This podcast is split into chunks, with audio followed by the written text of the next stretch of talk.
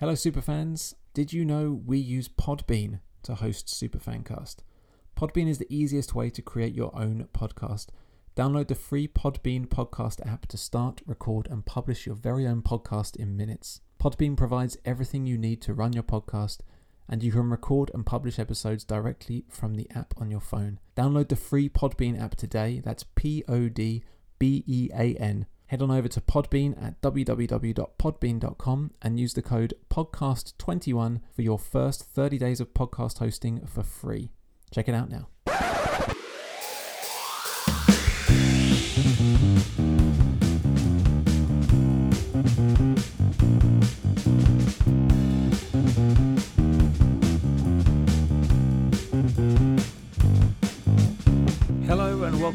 Superfancast. My name is Chris, and this is season one, episode 12 Imogen Heap.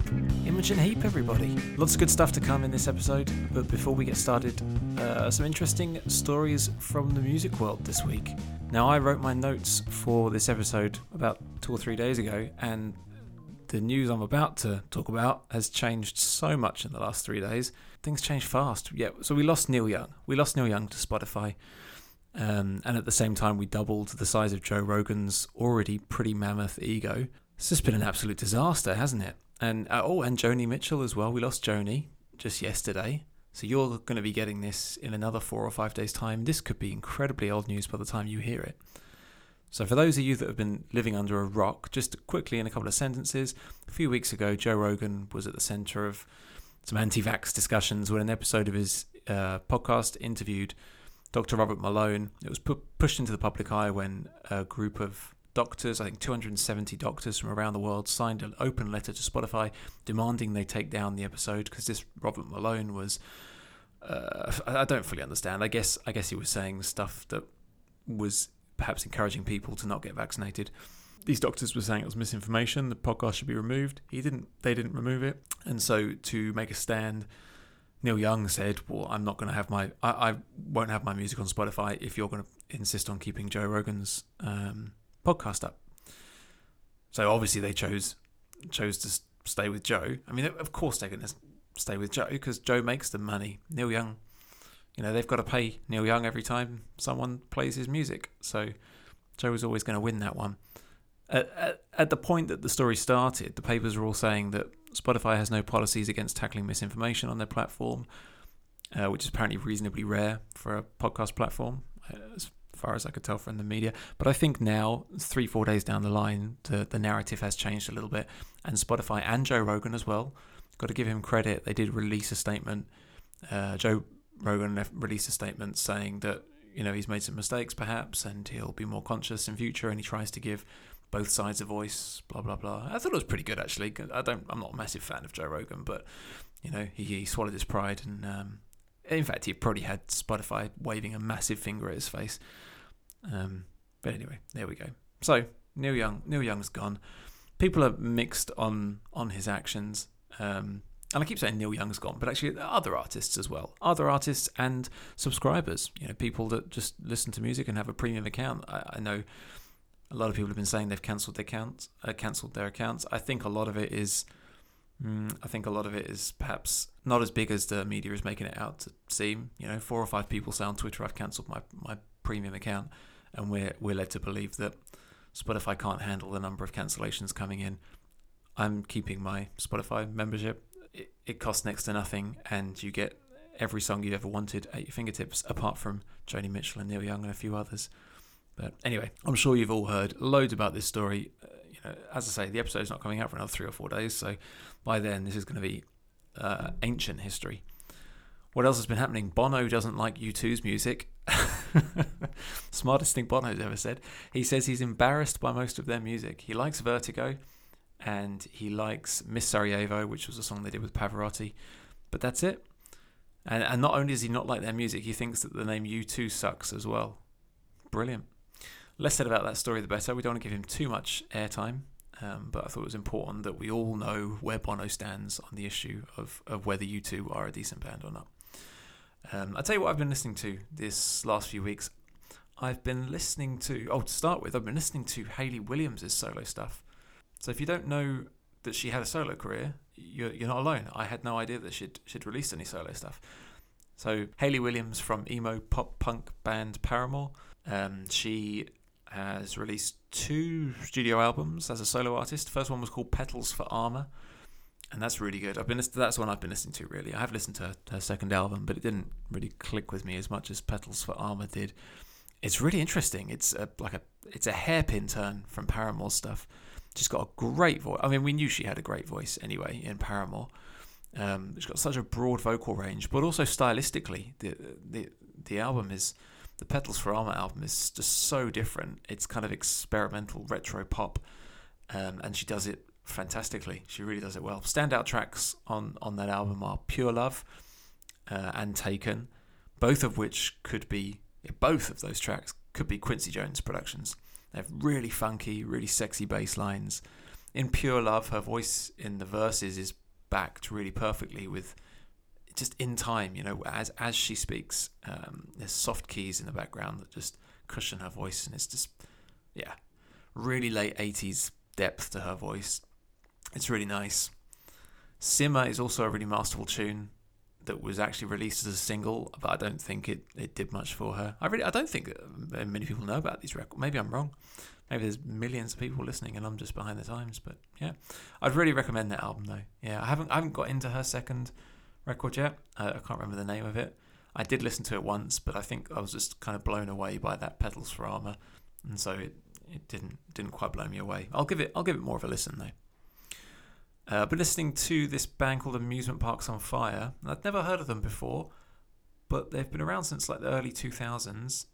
Um, and same as same as Haley, I've only been listening to their, their first, their debut album, which was called Amusement Parks on Fire. It's kind of a it's a solo record. I think that first album by the the frontman Michael Feerick. It was it was released 2004, and I think it, it's it's only Michael Feerick on that record. I think he put a band together after that so that they could tour, but I think it was written and recorded as just him. It's pretty raw shoegaze. It's a it's a really deep sound. There's quieter parts of the album as a whole, but but you know, tracks like uh, Venus in Cancer is so saturated in guitar, and he's got got the high frequencies just how I like them, and it's reminiscent of that Seth Taylor sound from uh, from My Vitriol. Um, you know, when he just, you know, the way he just picks a couple of notes that ring out over the wash. He doesn't need. You don't need to do these mental, you know, face melting guitar solos. Just just a couple of notes, but just the, the the way they ring out is just beautiful. Really nice. Not a massive fan of the vocals, really. Um, maybe the later albums, I'll, I'll I'll delve into those. I haven't haven't got into those yet. Yeah, we'll see how that goes.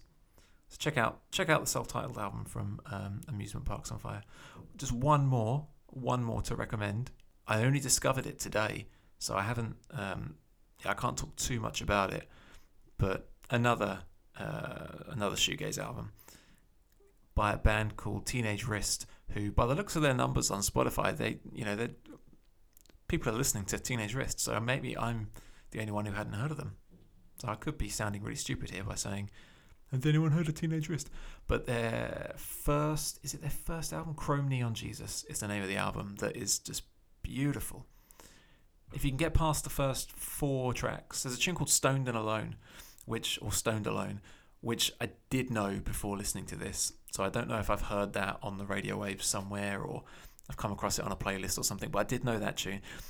I, I think those first four tracks, you can, if you can get past those, the fourth one being Stoned Alone, then the track after that, Super Machine, from there until the end of the record, it's just, it's stunning. It's really stunning. Again, it's beautiful guitar sound, really good soft vocals, kind of a little bit soft, soft and whispery and breathy, a bit like uh, the chap from Silversun Pickups. I can't remember his name.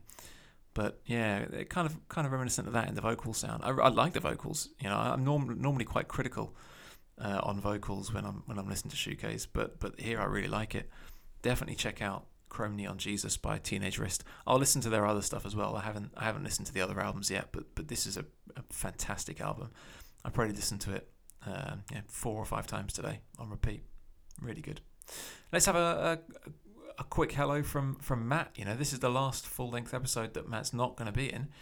Uh, this is the last full length episode for um, for season one. I know we said that two episodes ago, but uh, I mean it this time. We've got a interlude in two weeks' time, short interlude for you, which will be a little bit of fun, and then we're taking a month off, and then Matt is back, and we're starting season two. We're going to revamp things a little bit um, with some some new music and the new format a little bit. Uh, yeah, exciting stuff. What, let's uh, take a quick listen to to what Matt's been uh, been getting in his ears. Hi, folks. Uh, I have not been listening to much music at all lately, sadly, because uh, internet ownership isn't very reliable, and that's just what comes with being in a moving metal box. Trying to keep up with satellites 100 miles above. But my cabin mate is from St. Lucia and he listens to a lot of Caribbean music, which I hadn't really heard of much before. So he introduced me to a band called Kassav, which is spelled K A S S A V. Uh, they're from Guadeloupe and they're pretty prolific. Lots of albums, lots of solo albums from the members. And from the concert videos I've seen, they're extremely popular in the French speaking world, from what I gather anyway. Their music is a mixture of lots of styles that are heard around the French Caribbean islands, with some calypso and rock sounds. So check them out if you want to hear something very fun and upbeat, and if you want to practice your French.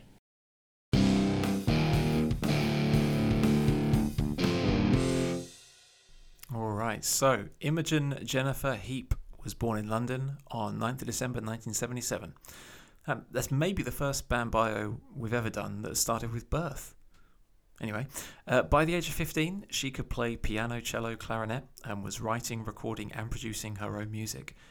She released her debut album at the age of 20, which, although made little impact commercially, did bring Imogen Heap to the industry's attention.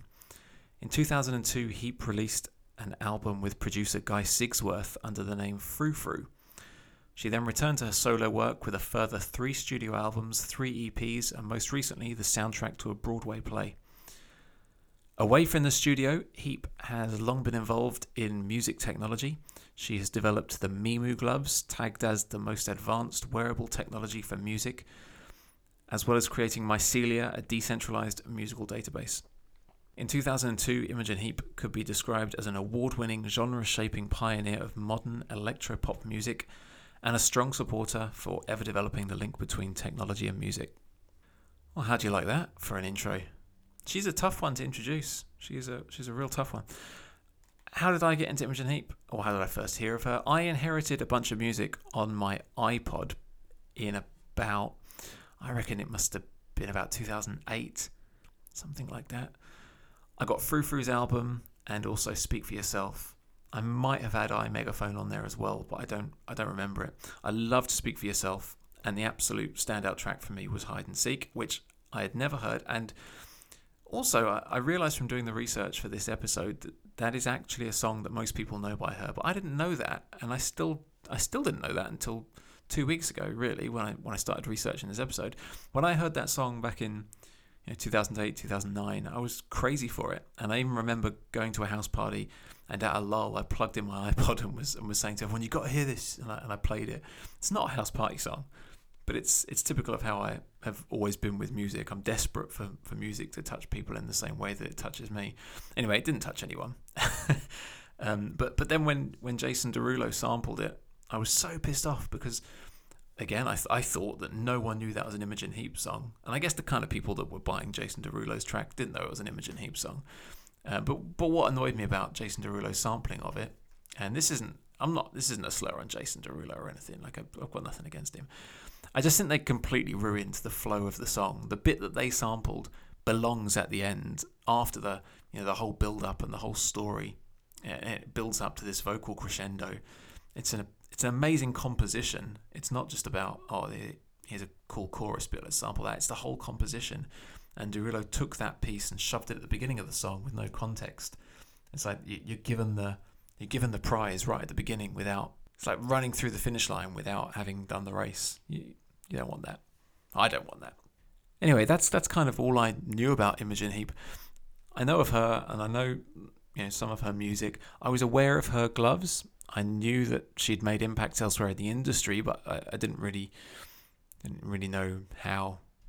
But yeah, that's that's me. What what about Matt? Let's hear what Matt knows about Imogen Heap. I've got very little experience with Imogen Heap. Uh, after I finished school, I took a weekly songwriting class in the evenings because everyone knows that that's the best choice for a vocational course after leaving school. everyone there were obsessed with three artists uh, Tom Waits, Regina Spektor, and Imogen Heap. Those were the topic of pretty much every conversation throughout the whole course. It was like the holy trinity of songwriters.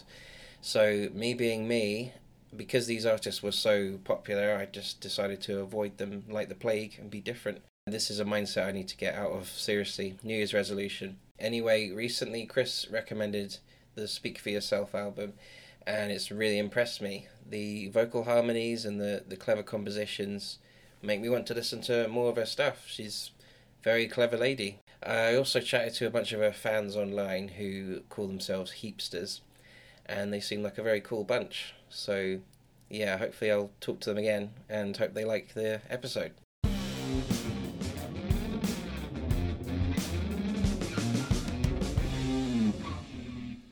So, for new listeners, this is what we're about to do. I have five questions to help us discover a bit more about Imogen Heap.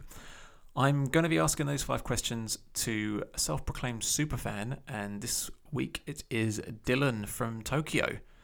Now, one thing about Dylan from Tokyo, so I wanted to say in the previous section actually in, in the band bio, but, but I forgot to mention it, is that there's a lot of Imogen Heap fans out there. She's got a massive fan base uh, and a really active and vocal fan base as well.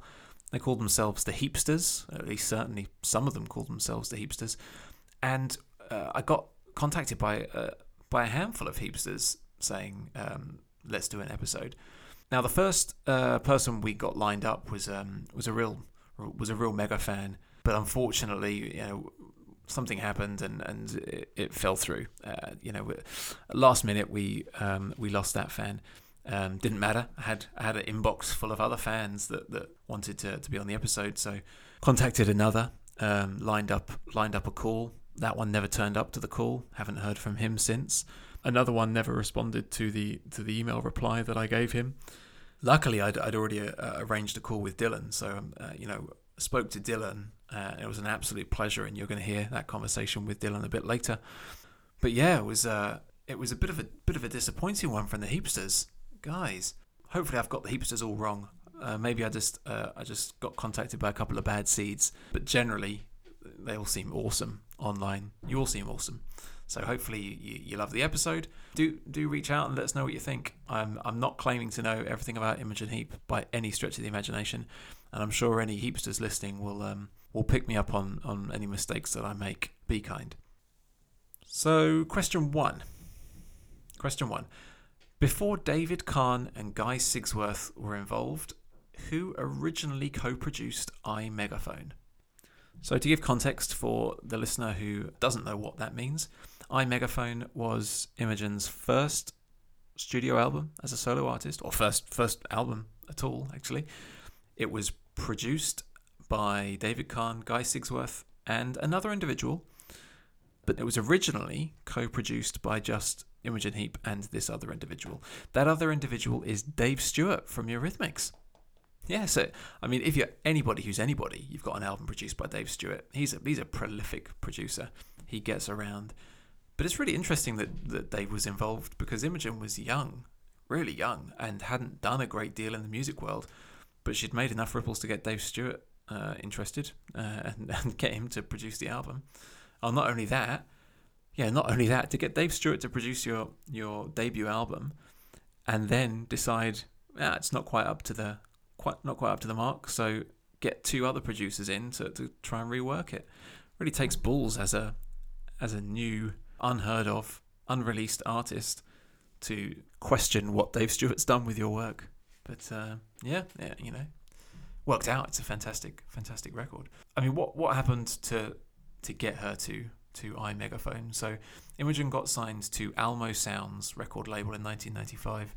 It was based off some demos that she recorded with, I think she recorded them with Nik Kershaw of Nik Kershaw fame. uh, not 100% sure of that though, so, so, maybe do your own research on that. I mean, I know that she was noticed by Nik Kershaw and involved with him in, in one way or another. I'm not sure if it's that he he worked with her on those demos, but um, he was definitely involved uh, at some point around there. After she got signed, but before yeah, so after she got signed, but before releasing her debut record, she started working with a little little known experimental pop group called Acacia. There's a couple of tracks on YouTube from Acacia. They're really good. Kind of, uh, they're they're a bit of a, a hard one to to really do much research on because they've had so many lineup changes and a lot of the songs that even Imogen worked on, there are versions out there without her. So it's um, it's a bit difficult. But there's there's one track on YouTube, "Maddening Shroud," which you you know if you're an Imogen Heap fan, you might know this tune anyway because she redid it for the Frou Frou album in 2002. But the original was written by um, Alexander Nilere. Apologies if I'm pronouncing that, that last name wrong. But he was the he was kind of, I think he was the, the brains behind Acacia. He was certainly the the more regular vocalist. And the song Maddening Shroud with Imogen Heap features her on the chorus and Alexander in the verses, and it's really good. It's it's a really good tune. Check that out on YouTube for some some super early Imogen Heap. But her voice is fantastic. I mean, I don't know how old she was then.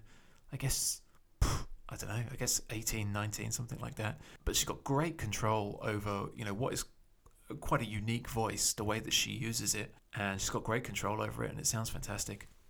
So she worked for a little bit with Acacia, then she got to finishing her debut solo record and released that in June 1998 on Almo Sounds. It didn't do that well. Yeah, I'm not sure. I mean, it's kind of an ongoing theme in, in Imogen Heap's career, really. I think that her um, commercial success, or kind of you know lack of, essentially, really lack of commercial success, is kind of dumbfounding to me. I don't really, I don't really know why that is. There, uh, maybe there's various reasons for each individual release, but on this debut album, I think it was it was barely promoted at all by Almo Sounds. They I don't think they were doing a particularly good job. Almo Sounds. The reviews weren't fantastic. There were loads of comparisons to Alanis Morissette and Tori Amos, and you know I don't know Tori Amos's music that well, but yes, it, I think it's fair. I think it's fair comparisons to to have with Alanis Morissette. I I never noticed it before, but as I say, I, I think I was only listening to. Um, Speak for yourself. I, I don't think I've already heard iMegaphone, but now listening back, and you, you don't even have to know that there are comparisons to Alanis Morissette. I think it's pretty clear to the to the listener. You you could come up come up with that all by yourself. Some tracks on the record, such as Sweet Religion, uh, Angry Angel, they could be Alanis Morissette songs, and and it doesn't help that. I mean, I know there's nothing Imogen Heap can do about the way that she looks, but it doesn't help that they look similar as well. Yeah, they, they don't. Well, they certainly certainly don't look dissimilar. Uh, but but one thing I did notice actually, listening to her discography, I did notice that her accent seems to have changed a little. I think in the, in her first record, only on the first one, all the others, Imogen Heap is, is definitely somebody that embraces and emphasizes her British accent. You can hear that on 99% of her releases. But on iMegaphone, I do think she's got, uh, especially on the rockier tunes, I feel that the accent is less defined and perhaps falls into that trap that a lot of British singers do fall into and go for more American leanings in their pronunciation. Yeah, I haven't heard the early demos that she did with potentially Nik Kershaw, but I'd like to hear those. I wonder if they're similar to that iMegaphone sound because it is different to um, to some of her other releases. Oh Me Oh My is a song on this record I really love. That came out as a single, I think the the year after the album was released. I don't know how well it did commercially, which which is normally a sign that it didn't do particularly well. But that is a fantastic tune. Only criticism about that song is that it takes two and a half minutes to get to the chorus that that everyone is listening for. the bit that you want to sing along to, the bit that you want to yeah you want to shout out loud. Two and a half minutes in. But yeah, it, I mean that was released as a single. Don't know why it wasn't a major hit. Probably because there was no promotion. It was a rubbish label. And I think maybe it's a retrospective hit for her now. Maybe I'm wrong. I don't, I don't know. Those things are kind of hard to judge. All right, question two, if you're still with me. On Jeff Beck's You Had It Coming, Imogen Heap featured on Rolling and Tumbling and which other track? So Jeff Beck's album You Had It Coming. There are two tracks that Imogen Heap features on Rolling and Tumbling, and the other track is Dirty Mind. So You Had It Coming was was Jeff Beck's 2001 record. his eighth studio album as just Jeff Beck. Now, on Dirty Mind, I mean, it is a, it is a weird weird one because her vocals are not very clear. They're easy to miss. I mean, it even won a Grammy. This track, it won a Grammy for Best Rock Instrumental. So I mean, that you know, the Grammy Awards are even recognizing that this is an instrumental. But um, her vocals are there. She's credited for it. It's a good song. It's a good song. I mean, it's a great record. In 2002, she she released her debut album, and the the Frou Frou album was was coming out that year. So she'd she'd done pretty well to impress Jeff Beck.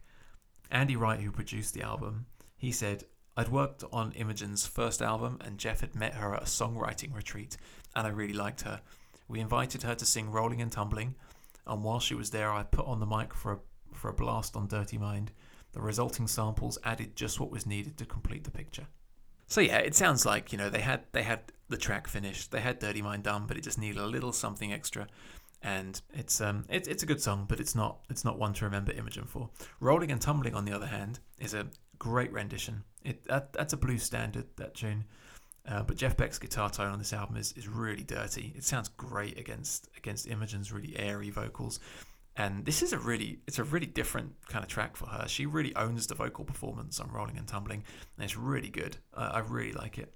And then she actually she actually toured with with Jeff Beck in 2004, which is cool. I haven't seen. Oh, have I? I have seen some performances. No, I have seen some performances with, with Jeff Beck, but I've seen those two tracks. Um, oh no, sorry, I've just seen Rolling and Tumbling performed um, by her and Jeff Beck.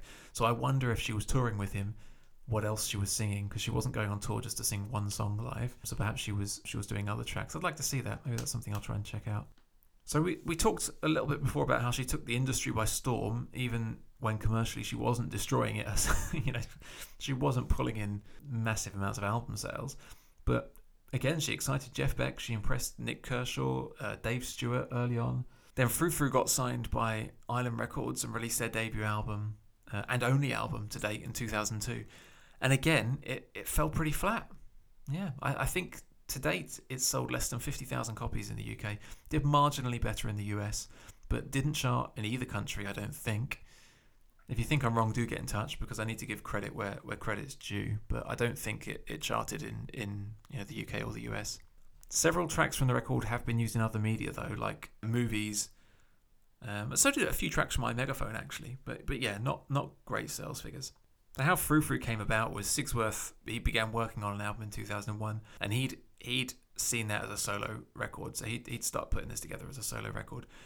He'd worked with, I mean, he knew Imogen anyway. He, he'd worked with Imogen before, and he brought Imogen Heap in for one song. I don't know which song. He brought her in for one song, and then realised that he probably wanted her vocals on all of them, and so they decided to form Frou Frou. Um, yeah, and they and they started completing the album together, and that's how that came about. For those who haven't haven't heard of Frou Frou, though, that their music is is not significantly different to to anything released by by Imogen. Kind of Imogen's second solo album, Speak for Yourself. I would say Frou Frou's music is not is not drastically different to that. It's electro pop or you know synth pop maybe. Imogen's second album is is massively more adventurous and risky, but I think that the work as as Frou Frou sets her on the path for that and gives her music more identity. I think it's what it, I think that's what was lacking in iMegaphone. Perhaps there wasn't so much of her identity in that, in the you know stylistically anyway. Maybe there was in the um, in the, the subject matter um, and the lyrics, but certainly in the style, I feel it wasn't. She wasn't taking any risks with that. But um, yeah, that, that's Frou. I mean, check check Frou throughout if you if you've heard of Imogen Heap, but you haven't heard that that album. Okay, hopefully hopefully the Heapsters are two for two. Let's go to question three. So in the 58th annual Grammy Awards, Imogen Heap was included in the win for Album of the Year by which artist? In the 58th annual Grammy Awards. So for those of you that aren't counting the Grammy Awards, that's 2015. So in 2015, Imogen Heap was included in the win for Grammy's Album of the Year by which artist? The artist was Taylor Swift for 1989. So Taylor Swift won Album of the Year for her album 1989, and the, award is given to the entire production team. Um, and Imogen Heap was part of that production team, so she is also credited with that win. So if you if you check her out on Grammy wins, you'll see her name down for Album of the Year in the 2015 Grammys. So how was she included in that? Well, Imogen co-wrote and co-produced the final track on the record, which is called "Clean." It's a really nice song. Yeah, it's it's a nice song. I th- I think knowing it's an Imogen Heap tune, you can hear the Heap touch. Maybe if I didn't know that, I yeah, I, I'd maybe miss that. It's subtle, but you know, especially in the production, the the the etheric bells that kind of plink plonk in the background of the whole tune are really characteristic of her style, and even the core. Actually, the chorus feels very Imogen Heapy. Not not necessarily the, the words, but the way that the syllables are drawn out. It's it's reminiscent of uh, of other stuff by her. Those plinky plonk bells. that's how I described it. So that's how we're going. Those plinky plonk bells. That isn't actually bells. It's it's a boom whacker making that noise. Listen to the track. Listen to "Clean" by by Taylor Swift, and you'll know exactly what I mean. But those those bell sounds, it's it's a boom whacker. I've never heard of a boom whacker before. They're just a long plastic looking. Maybe it's not plastic. It looks plastic. It's a hollow pole, and you get them of different lengths and different uh, diameters, and you whack it on something, and it makes a boom. you got uh, whack it on anything. Yeah, I've seen people whacking it on their knees or whacking it on the floor. You can buy them all different lengths, and you even get you get boom whacker groups that all play one note. So you can have a whole, you can have a group of like 20 guys, and um, each person has a boom whacker of a different length. And so then they can play a whole song. They'll play like a pop song just using boom whackers. It's pretty fun. Anyway, th- this song, Clean, it was written and recorded in one day at Heap Studio in London. Super cool. So Taylor Taylor reached out to Imogen Heap actually and, and asked to write something with her. She said she was a fan uh, of her writing and she wanted to write something for her new album. She was going to be in London at some point, so they arranged to spend a day together at Imogen's place and, and see what they could do. So Taylor had apparently already written a verse when she turned up, and, and Imogen then, she heard that, and there and then they went down to the studio, created the music, built in some backing vocals from Imogen, and yeah, what's really nice is that uh, I read a, all about this on imogenheap.com where she keeps a blog that she writes you know pretty candidly about this kind of stuff. So you can you can go back to 2014 and read all about this week of hers or, or the day you know, the day she worked with Taylor Swift and then the, the follow-up days she talks about the, the email trails between them. Yeah it's, it's awesome. I love that. I love that. Uh, this is the only story that I I've read about in her blog for, for researching this episode but I'm sure there's so much of her career, you could just you know flick flick back through the blog and find the date of it and, and learn all about it from from her perspective. It's really cool, really cool. Anyway, I think I think the fact this tune was written and recorded and produced in one day it's just testament to Imogen's skill as an engineer and producer and how well she knows her way around a studio. I mean, it's her studio, but but how well she knows her way around the software and, and the equipment uh, and all the tools of her trade. So so it's pretty fitting then that the the other Grammy that she's credited for the other Grammy that she has is uh, in 2010 for Ellipse, her third studio album. She won Best Engineered Album. Yeah. So this award, uh, this is a this is a quote from from the Grammy website. The award is presented to the audio engineers on the winning work, not to the artist or performer, except if the artist is also the credited engineer which in this case is Imogen Heap. Uh, she was the artist and the engineer, and probably everything else as well. I mean, she's she just does absolutely everything. Now, I've got to be honest. Ellipse is proving to be quite a slow burn for me. It's it's grander than her first two records, and much thicker in its sound. It's it's still an Imogen Heap production through and through. Um, you know, she wrote everything, produced everything, all mixing and engineering credit went to her. But it's clearly an evolution of her sound and evident of, of her having grown up and experienced more and feels like it has the power of iMegaphone but the electronic production approach of, of Speak for Yourself. And it was it was written during and, and after a round the world trip and you can definitely hear that that mixing pot of influences there. There's a lot of variety uh, on the album. For example, the third track, Earth, is totally Imogen's voice. She recorded over a hundred tracks of her voice for that doing all the yeah she's she's doing like all the instrumental equivalents with her voice and then she's played with that and, and laid it all up and it's it's almost I'd say almost unrecognizable as a voice it's you could easily if you weren't paying real close attention not realize it's it's all someone's voice but yeah that, that's that's cool um, It's still a really big song though, um, which is it's very ellipse. It's impressive to make such a big song with just her voice. Um, it's very characteristic of the album. That that track's followed up by a really minimalist, somber tune called Little Bird. And then you've got Tidal, which has flute and backing vocals from Ashwin Srinivasan, which gives it an Eastern tinge, but then it builds up onto these sort of poignant peaks and, and comes down again. Again, so that you know, it's they are really big tunes. Anyway, there's there's loads of great tunes on that record, but I but I think it you know, it is taking a little while to click with me. I think maybe because it is, you know, all, all, the tracks on that record are very unique, and there isn't one overarching sound, which is you kind of do get that with with Speak for Yourself, and to a certain extent with iMegaphone as well. Whereas I think that with with Ellipse, Imogen's really starting to experiment more, and with such broad experimentation, you are going to get a bit more of a divide between between tracks. So, question four: What product founded by Imogen Heap describes itself as a verified digital ID for music makers where they can access, update, and manage information about themselves and their works. Yeah, sorry guys, that's a that's a mouthful, isn't it? That question. Basically, is a product founded by Imogen Heap, and on the website for this product, it is described as a verified digital ID for music makers where they can access, access, update, and manage information about themselves and their work? And the answer is the Creative Passport. And I've really shot myself in the foot by, by shaping a question around the Creative Passport because I'm really not sure I fully understand it.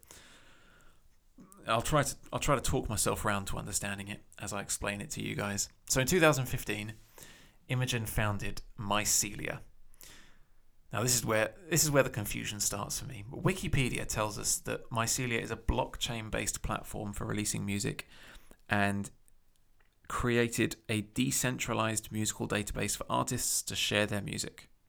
Okay. In Mycelia's promotional material, I kind of struggle to find anything to corroborate the information from Wikipedia.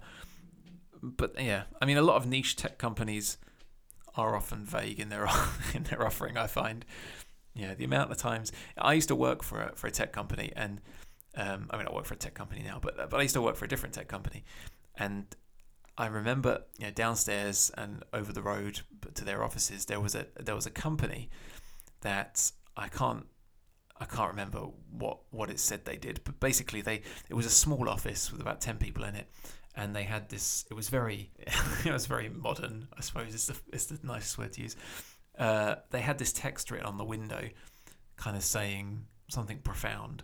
And we always used to joke like, no, how does that advertise your business in any way? Because I haven't got a clue what it is that you do.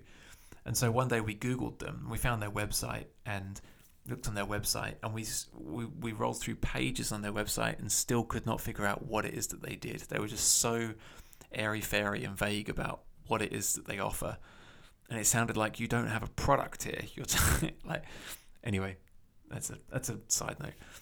That's a little bit how I feel about the website for Mycelia and the Creative Passport.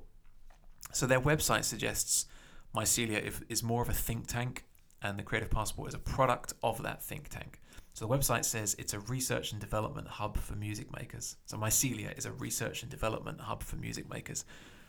So then the Creative Passport, I guess, is a a way of managing information within mycelia potentially. If I've you know if I've totally screwed this up and you're you're a massive uh, Imogen Heap fan listening, do get in touch and I'll correct it in the next episode because um, I mean I've said that a lot already in this episode, aren't we? We're what half an hour in, Christ. So the other big thing Imogen has done outside of making music, although this is kind of linked to making music, and that's the development of the Mimu gloves. So if you haven't heard of the Mimu gloves, then I definitely recommend googling them and finding a video of someone demoing them or just using them, I should say. They're really well, I mean the the early prototypes were very Arthur C. Clarke looking piece of kit, which is a big compliment, I would say. they, yeah, just the uh, the early prototypes. They they were gloves. I mean gloves. We all know what gloves look like. They're gloves with these wires and lights all over them, and then those wires go up Imogen's arms, feeding into battery packs on her shoulder blades. Uh, the, the current models available uh, are just black gloves with a few lights, and the battery packs and gubbins are all on the wrists. So it's a lot less of an eyesore now and looks a bit more natural um, and easy to use. Um, but the development began on there in 2008 ish, I think. Um, they were first showcased to the world in 2011 at a TED conference. And in 2019, they became available to the public. And their first shelf price was two and a half thousand US dollars. Now, I don't know how much that has come down now. I couldn't find any online. There's a big chip shortage, in case you haven't heard. So, a lot of tech products can't be produced at the minute. Uh, so, yeah, I can't confirm how much they are. But uh, yeah, I don't know how much they've come down in, in three years, two years, possibly still around the $2,000 mark. Uh, but they are pretty amazing. They're, I mean, yeah, they're really amazing. They're awesome. So if you're if you're screaming at your computer now saying what the hell are they? I'll I'll um yeah I can't help you. No, I'm joking. I, I I'll, I'll try. I'll try this time. So they're they're marketed to the world as what does it say? The the most advanced wearable musical instrument. Okay. And essentially it brings everything from your your music production software out of the computer and onto your person to be you know, accessed through different uh, hands gestures and mannerisms. So you program the gloves to recognize, for example, uh, you know, a left hand with one finger pointing, moving from left to right. So that action there means I'm going to increase the reverb on the selected track. But then the same action with a thumb pointing instead of a finger pointing uh, could instead mean uh, to move change the volume on the selected track. So you program these these actions. I think you can have up to nine different arrangements of fingers, fingers and thumbs, and then you've also got arms moving up and down, left and right, and whatever you call the other thing, the other pivot. So yeah, so that, that's how it works. I haven't seen many people use the gloves to a great deal of success other than Imogen herself. There are a few people on the YouTubes displaying their skills, but not many. And also those that I have seen uh, are pretty bland. I guess I guess Imogen's been using them for a decade. You know, at, yeah, that and the associated software, and she's become you know pretty bloody good at it. So yeah, check check out anything by her using the using the gloves. There's there's plenty of videos of her using those gloves. She's a master at it, and she she's even just really impressive, just recreating tracks from from her solo records that weren't created using the Mimu gloves. Know, even even those first two records prior to the gloves conception, when she recreates those now with the gloves, it's so impressive. It's it's really mesmerizing to watch. So heapsters, how are you doing so far? If you're on four out of four, then I failed and you are winning. So hopefully I can get you on question five. Question five is What is the album Ellipse named after? What is the album Ellipse named after? It's named after her elliptical shaped childhood home. uh, her home in Essex. I'm not sure where, I think somewhere around Saffron Walden. Not that you know, 90% of our listeners are in the US, so I don't think anyone cares. Essex is to the right of London for our overseas listeners. Yeah, so it was named it was named Ellipse because her that her childhood home uh, is elliptical shaped, and she actually recorded a lot of ellipse in that home as well.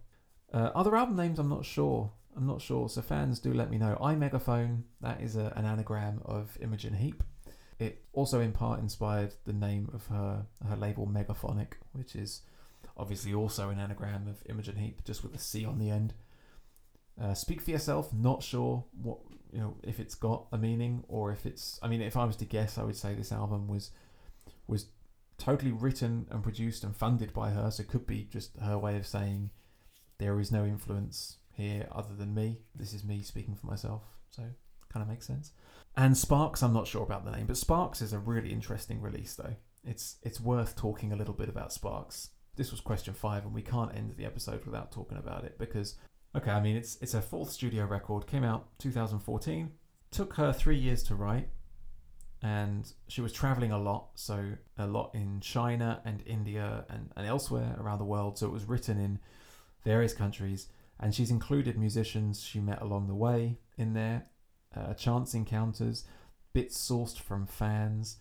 She involved fans not just in the music, in the videos and the music. So, uh, sound bites to source musicians for at least two of the music videos that came out from the album. One video, Tele Miscommunications, is made up of a series of animations, all submitted by fans. And then another video, Lifeline, was directed by a fan who reached out to her. My favourite fan submission, though, is the album cover, which, when I first saw it, CD sized or smaller, it just looks like a, a circular shape. And you can kind of tell that if you look close enough, the circle is made up of lots of small little footprints, but you don't really think too much about it. But those footprints are uh, the feet of her fans. so, how did she get fan feet? Well, there was a deluxe edition to the album. Now, Imogen Heap is exactly the kind of artist I would expect to release a deluxe edition of one of her albums. Check out this from from this is from an NME article, uh, September 2013. The standard edition contains 14 brand new tracks, while the deluxe box adds a host of bonus materials, including music videos, 120 page coffee table book, and special deck of playing cards, which will unlock ex- exclusive web content. The singer is asking fans who pre order the deluxe box to send in pictures of their footprints, which will then be used to help create the cover. So there you go. That's how she got uh, feet. People that pre ordered the deluxe box which we'll talk about, uh, and its validity, uh, were asked to send in pictures of their feet, and then she compiled all those feet and and made a piece of art out of it. So I mean, the fans are just all over this record. The the deluxe box, I mean, it's straight out of Bjork's mind, isn't it? 120 page coffee table book, special deck of playing cards which unlock exclusive web content. Ugh, why? Mental yeah, I mean, uh, the fans ha- uh, this this record is it's it's so interesting to to have so much input from your fan base and from other people. There was an article in July 2014 in Time magazine. It's a it's a really long article, but it, it, it starts with the, opening line to, to the article was Imogen Heap can't make music without her fans, literally.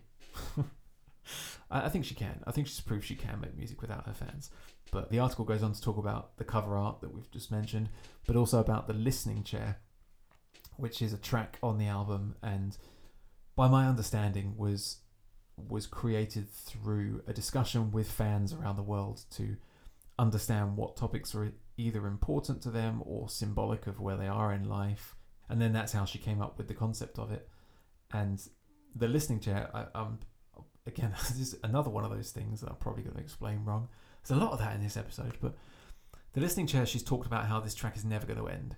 So it's the whole point of it is is the whole point of the track is summarizing th- the first first 35 years of her life in six minutes or so, or however long it is, five minutes. And she said every seven years she's going to add another minute to the track until she dies. So yeah, it's it's always going to be evolving. This song. So when did this come out? This came out in July 2014. So I wonder if we check it out now. Actually, I didn't even think of that. Yeah, we should we should check it out now. Uh, maybe there's another. I mean, that's seven years later, isn't it? So we should have another one minute on uh, on the listening chair. Hmm, someone take a look into that. I'll take a look into it. I'll take I'll take that as an action. I'll take a look into that.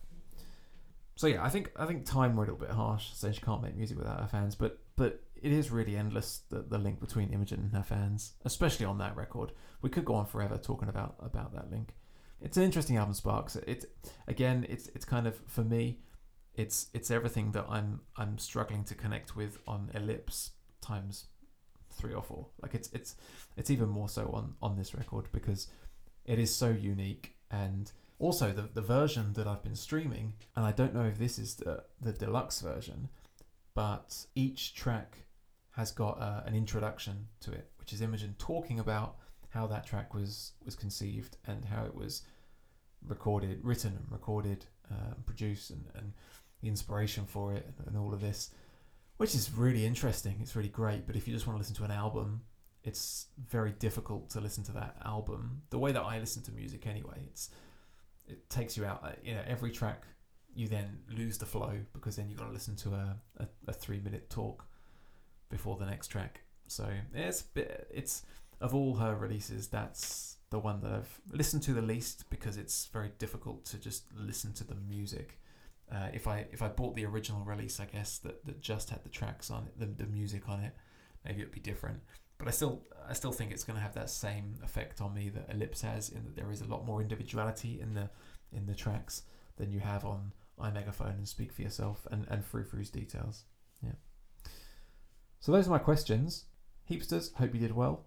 Let's meet Dylan. Now Dylan is in Tokyo, and so I think that means we get to tick off Asia as a continent. Although, yeah, he's a, he's a bit of a fake because he's actually American.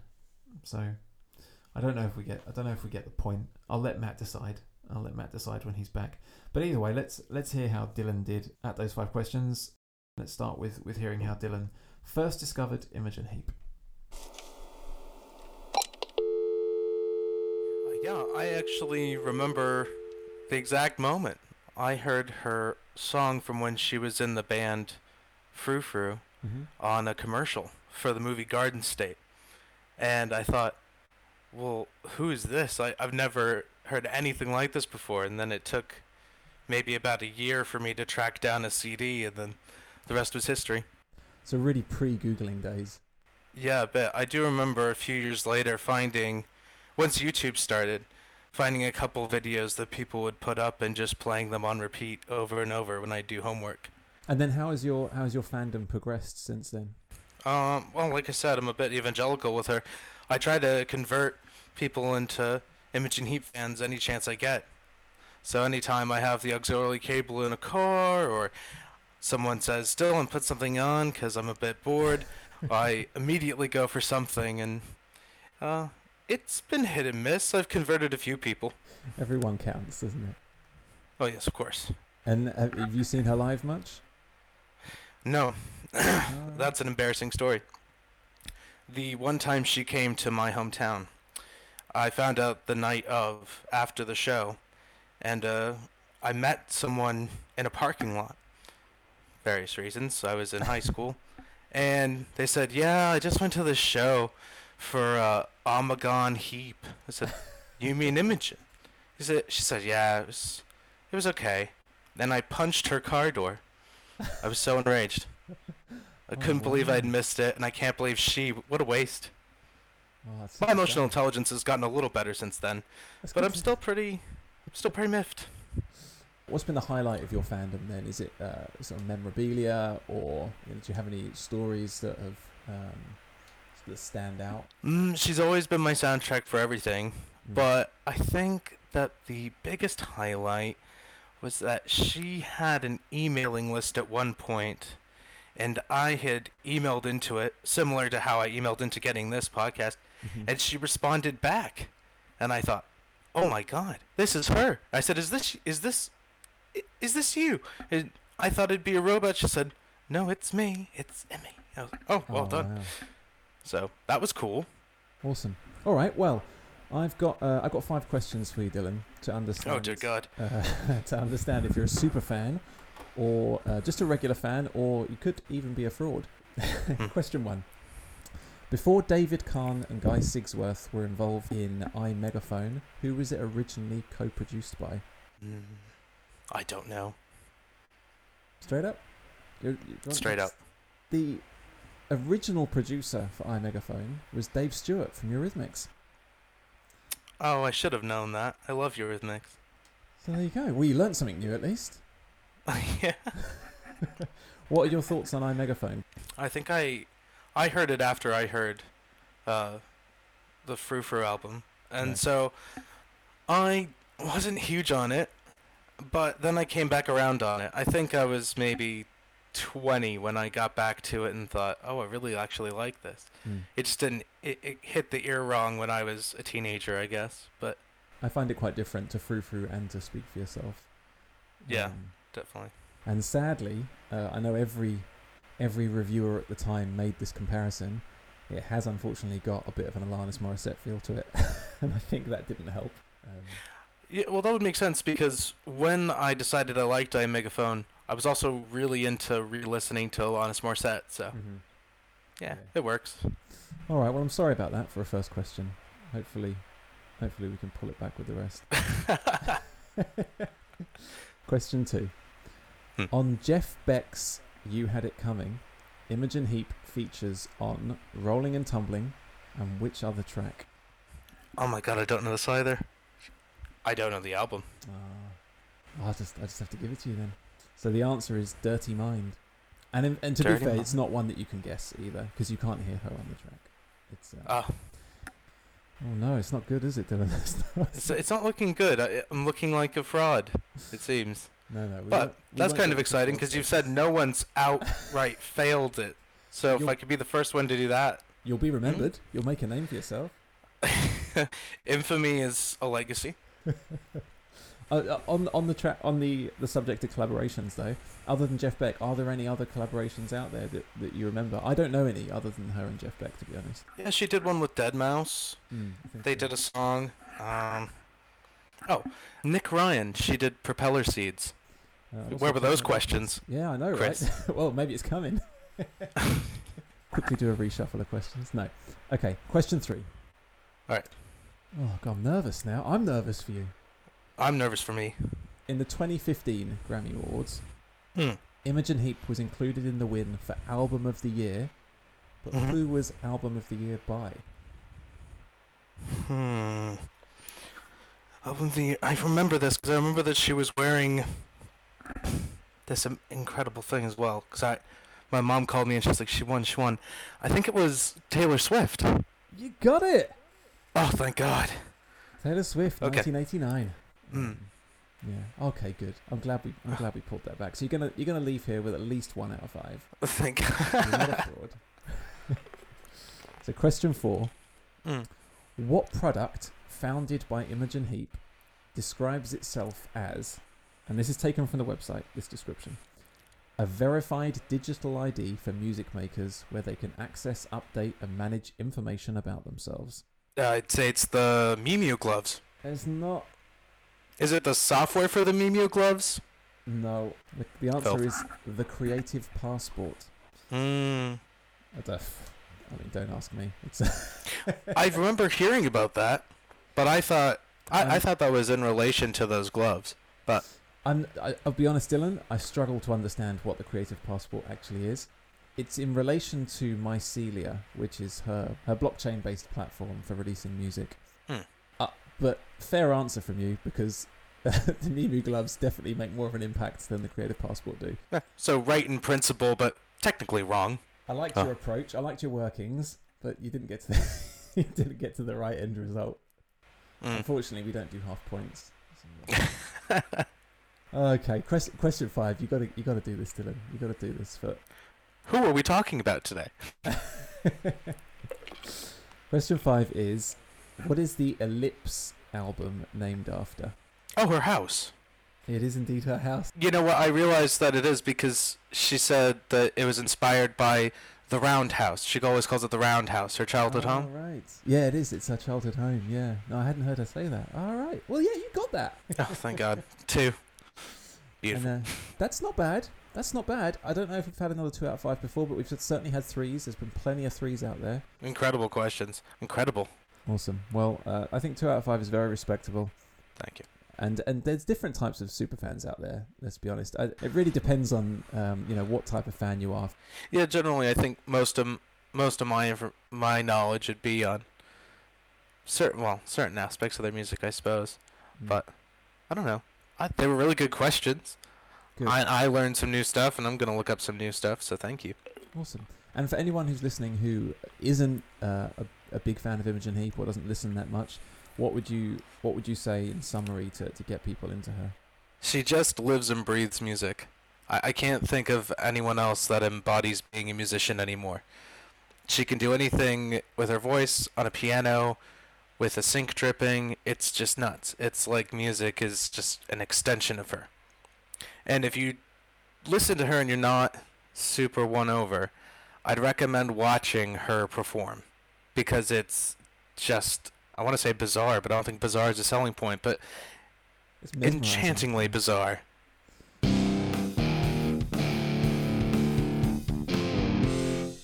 Oh, Dylan, I feel bad. I want to make I want to make tough questions, but but then when when it, they actually have the effect that I'm going for, and someone only gets gets one or two points. Has anyone ever had one? No one's ever had one point. But when someone only gets two points, um, yeah, Dylan sounded disappointed in himself. But if you ever feel bad, Dylan, or if any of you ever feel bad for not doing so well, just go back and listen to that My Vitriol episode, and just remember that uh, I'm a fraud. no, I wasn't a fraud, but I got what did I get? I must have got two as well, two or three, something like that. Anyway, I really enjoyed that episode. Um, thanks, Dylan, for being involved, and thank you everyone for, for listening. It brought Imogen Heap to the front of my mind again, so that's brilliant because it means I'm going to be listening to her for the time being. And I always like that in an episode when it reminds me of an artist who I haven't haven't thought of in a while, and I can listen to their stuff again.